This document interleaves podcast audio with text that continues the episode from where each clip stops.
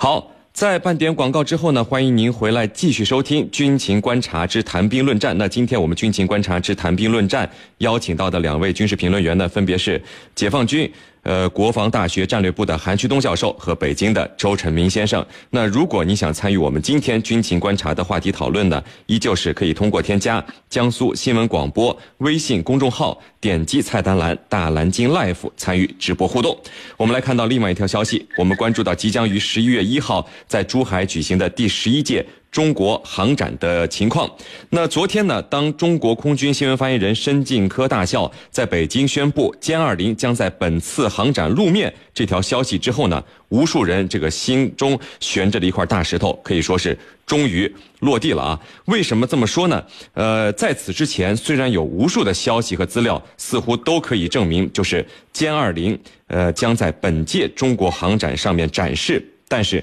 没有军方的权威声音来进行确认，呃，各位军迷朋友，在这次珠海航展期间呢，那么世宁啊将会在现场为您带回最新最及时的航展信息。那请大家呢一定关注每天下午三点十分我们的节目，以及大蓝鲸 APP 上这个世宁看航展的直播内容。大是大小的大，蓝呢是蓝色的蓝，鲸是鲸鱼的鲸啊。我们接下来就关注到将会首次公开亮相的歼二零战机。呃，陈明。在我们中国的互联网上，这个歼二零虽然在二零一一年一月就首飞了，但是你看，近六年的时间以来，只要有它的相关报道，就必然是各大军事媒体的头条。而这个歼二零的每一步的进展，也都是以这个近乎直播的形式出现在我们面前的啊。可以说，歼二零不仅是中国军事上的一个奇迹，也是中国互联网媒体的一个奇迹。呃，那这些年来，歼二零为什么这么火？你是怎么看的？为什么它的每一步进展都能被就是所谓的翻墙党直播的方式公开在我们大家的面前呢？呃，首先是两个两个问题啊，咱们先说第一个，为什么歼二零是这个这么得到全世界的关注？因为很重要，因为它是仅次于 F 二十二的一个最先进的第四代隐形战斗机。我们知道俄罗斯。的 T 五零虽然先飞了，从种种迹象来讲，T 五零目前的状况非常不好。你看我它的尾梁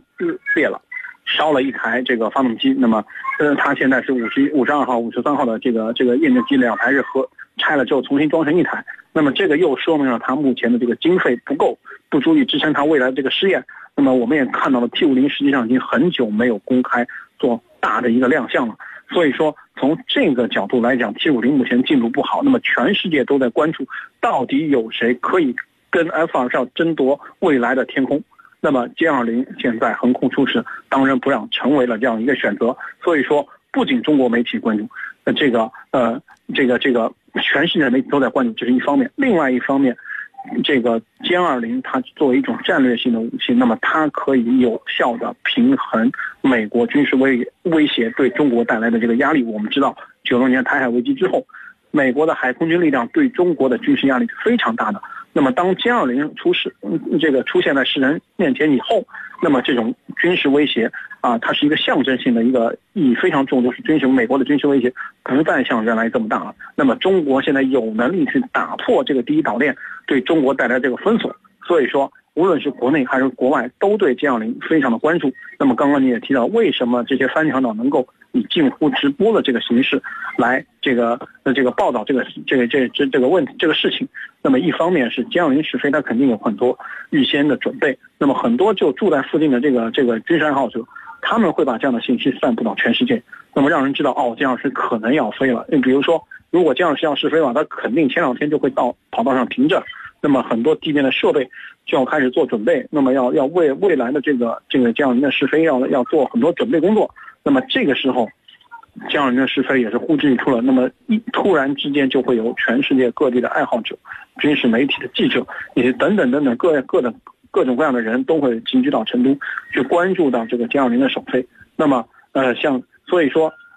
跟第一个问题是紧密结合的，因为它很重要。因为它能够打破现有的军事平衡，因为它能够改变未来整个空战一个整体体系的变化，所以说，呃，歼二零得到了万众的瞩目。那么从目前来讲，五年多的这个试飞和 F 二十二相比，还是一个比较正常的这么一个试飞的过程。那么从目前来讲，歼二零的无论从作战能力还是未来发展的潜力，都是一个足以和 F 二十二相提并美的一个飞机。那么这个是中国人的骄傲，是中国航空工业的骄傲。是。好，韩教授，你看这个零六年首批国产的三代机歼十刚刚列装，可是。短短四年以后，歼二零就出来了。呃，我们都知道，这个美国空军又用上了这个 F 十五以后，等了整整二十九年才换上了 F 二二。那美国的 F 二二从试飞到列装用了八年的时间，F 三五呢，从试飞到列装花了六年的时间。而在之前，这个美国已经有了像 F 幺幺七、B 二等隐身战机的这个使用的经验和研制的经验啊。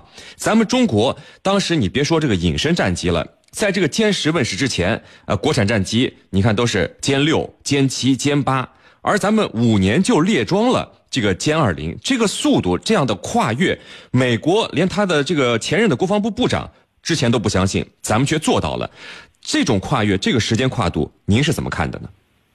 呃，我觉得啊，呃，现在这个先进的这个飞机啊，列装速度的这个加快，也就是说，这个一代和一代之间的这个研发速度啊，呃，正在缩短。呃，我认为啊，有下面几个原因。第一个原因呢，呃，这是大家都知道的，在这个一九九九年呢五月八号，我们驻南联盟使馆呢被美国这个轰炸之后呢，我国加大了先进武器装备的这个力度。呃，所以说啊，经过这个十余年的这个研发呀，呃，我国的这个新式武器装备呢不断的列装，呃，这也是这个不奇怪的。呃，比如说去年的九月三号啊，这个大阅兵的时候，我们都可以看到，这个通过这个天安门前的这个新式。武器装备啊，呃，大家呢都为之一振。那么可以说，去年的阅兵啊，这个百分之百的武器装备呢，都是这个国产的武器装备，并且呢，百分之八十以上的武器装备啊，都是这个新式武器装备。呃，它呢，呃，就进一步的说明了我国武器装备啊自主研发的力度。与此同时呢，它也说明啊，我国的这个新式这个武器装备啊，列列装的速度啊也在加快。那么从这一点呢，我们就不难发现呢。这个空军的武器装备啊，这个列装速度不仅仅呢，现在的呃这个是加快了，那么在将来呢，呃还将继续啊这个保持这种势头。那么新式武器装备啊，列装的这个种类和品种啊，呃将会啊不断的展现在这个世人的面前。那么这是啊这个我们驻南联盟大使馆这个被炸之后啊，呃重视新式武器装备研发，呃现在啊所出现的这个效应。那么这是一个方面，另外一个方面呢，我们也已经看到啊，这个国际社会的这个呃各个国家呀，研发新式武器装备的这个速度呢也在加快。呃，比如说这个俄罗斯、呃美国等等一些这个军事技术啊这个发达的国家呢，他们呢这个研发先进武器装备的呃这个力度的在加大，这个速度也在加快。所以说呢，这在一定程度之上，呃也在啊这个形成了一种外力。也在啊，这个迫使啊，我国呀，呃，不能不啊，这个加快呢，呃，新式武器装备的这个力度，呃，列装啊，新式武器装备的速度，呃，我想啊，随着我国呀，由一个地区性的这个强国，向到这个世界性大国这个迈进过程中啊，呃，我国的这个空军的武器装备啊，呃，列装的速度啊，呃，将会进一步的这个加快。那么一代和一代之间的这个武器装备的这个间隔呀，时间差呢，呃，将会啊进一步的缩小。好，那陈明啊，歼二零这次航展出现了以后，你觉得就是多长时间它能够形成战斗力？它最大的看点这次是什么呢？呃，首先这个歼二十很快就会服役，那么这个是这个国内外媒体一致的一个判断的结论，因为从目前歼二零就是在之前这个一些飞行训练的这个状态来看。那么基本上已经具备了初步的作战能力，那么基本上达到像美军的 IOC 的能力，那么就是具备了一个初始的战斗能力。那么比如说啊，空中的格斗，那么空中的这个空战这个作战，那么以超距空战。这些基本上都是已经具备了。那么，在前两天的这个歼二零在为了这个珠海航展热身的飞行中，我们的这些视频也看到了。那么，歼二是展现了非常令人惊叹的这个呃机动能力和以及是这个这个空中这个交战的这个技巧。所以说，从目前来讲，以这种状态去这个服役的这个歼二零的话，要比当时二零零四年 F 二十二服役时候状态要要好一些。所以从目前来讲。我相信今年年内、明年年初将会是歼二零服役的一个重要的节点，所以说到时候我们大家可以看一看到底是哪支部队首先会成为接装歼二零的第一支部队，啊，这这一方面。另外一方面，从未来的发展来讲，歼二零的目标只有一个，就是 F 二十二。那么像其他的，比如说 T 五零、像 F 三十五都不在，歼二零的这个视野范围之内。目前来讲，从公开的渠道我们看到，F 三十五的空战性能和这个歼二零相比，还是差了一大截子的。那么我相信，这个今年的这个歼二零的这个呃飞行表演之后，那么将会引起新的一波歼二零的热潮。那么到时候我们可以看到，呃，各方媒体对它会有一轮新的这个评价和认识。那么到时候，呃，歼二零会成为这个整个亚洲天空的一个霸主，会成为这个和在这个呃西太平洋地区和 F 二幺对抗的一个好对手。是您。好，我们来看到网友的提问啊，有网友问。歼二零是不是苛求隐身性能和动力系统这些单项的指标？对于空军的空中作战方法和作战理念，会不会带来革命性的变化呢？韩教授，那这个问题您怎么看？请您回答一下。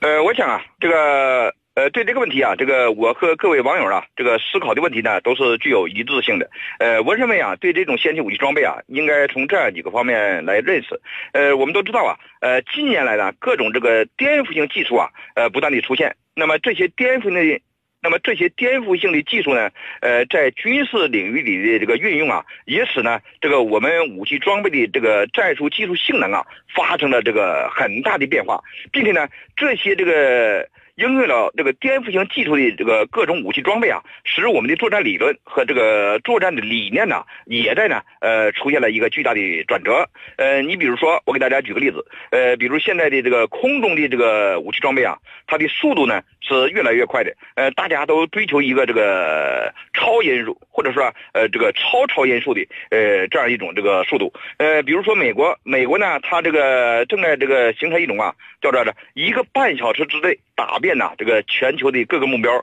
如果没有一个这个高超音速的这个武器装备啊，是难以实现的这种作战理论的。呃，与此同时呢，美国呀还在试验着这个 X 四四七啊，呃等等啊一些这个高超音速的这个武器装备。呃，所以说呢，这些高音速武器装备啊，也支撑了美国啊，呃这种啊这个作战理论和作战理念的这个发生的变化。呃，因此啊，呃我们呢也可以想象歼二零呢，它在这个。呃，地位上啊，作为我国最新式的这个空中的这个武器装备，所以说呢，它在这个隐身性能上以及啊这个动力性能上啊，呃，也将会啊这个前一代的武器装备啊，呃，发生了这个巨大的变化。当然了，这个战术技术性能啊，呃，这里呢也不便于讲。呃，但是我们呢不愿，但是我们呢也不难想象啊，歼二零的这个战术技术性能啊，与这个前一代的武器装备啊，呃，绝对会是个发生啊这个。很大的变化的，或者说，呃，有一个很大的提升。那么在这种情况下，呃，我国的空军的作战理论以及啊这个作战理念呢，呃，将会啊发生一个巨大的变化。那么对于这一点呢，我们既有信心，同时呢，出现这种现象也是不奇怪的。好的，非常感谢我们的两位军事评论员，解放军国防大学战略部的韩旭东教授和北京的周成明先生，谢谢两位，谢谢大家，各位朋友，再见。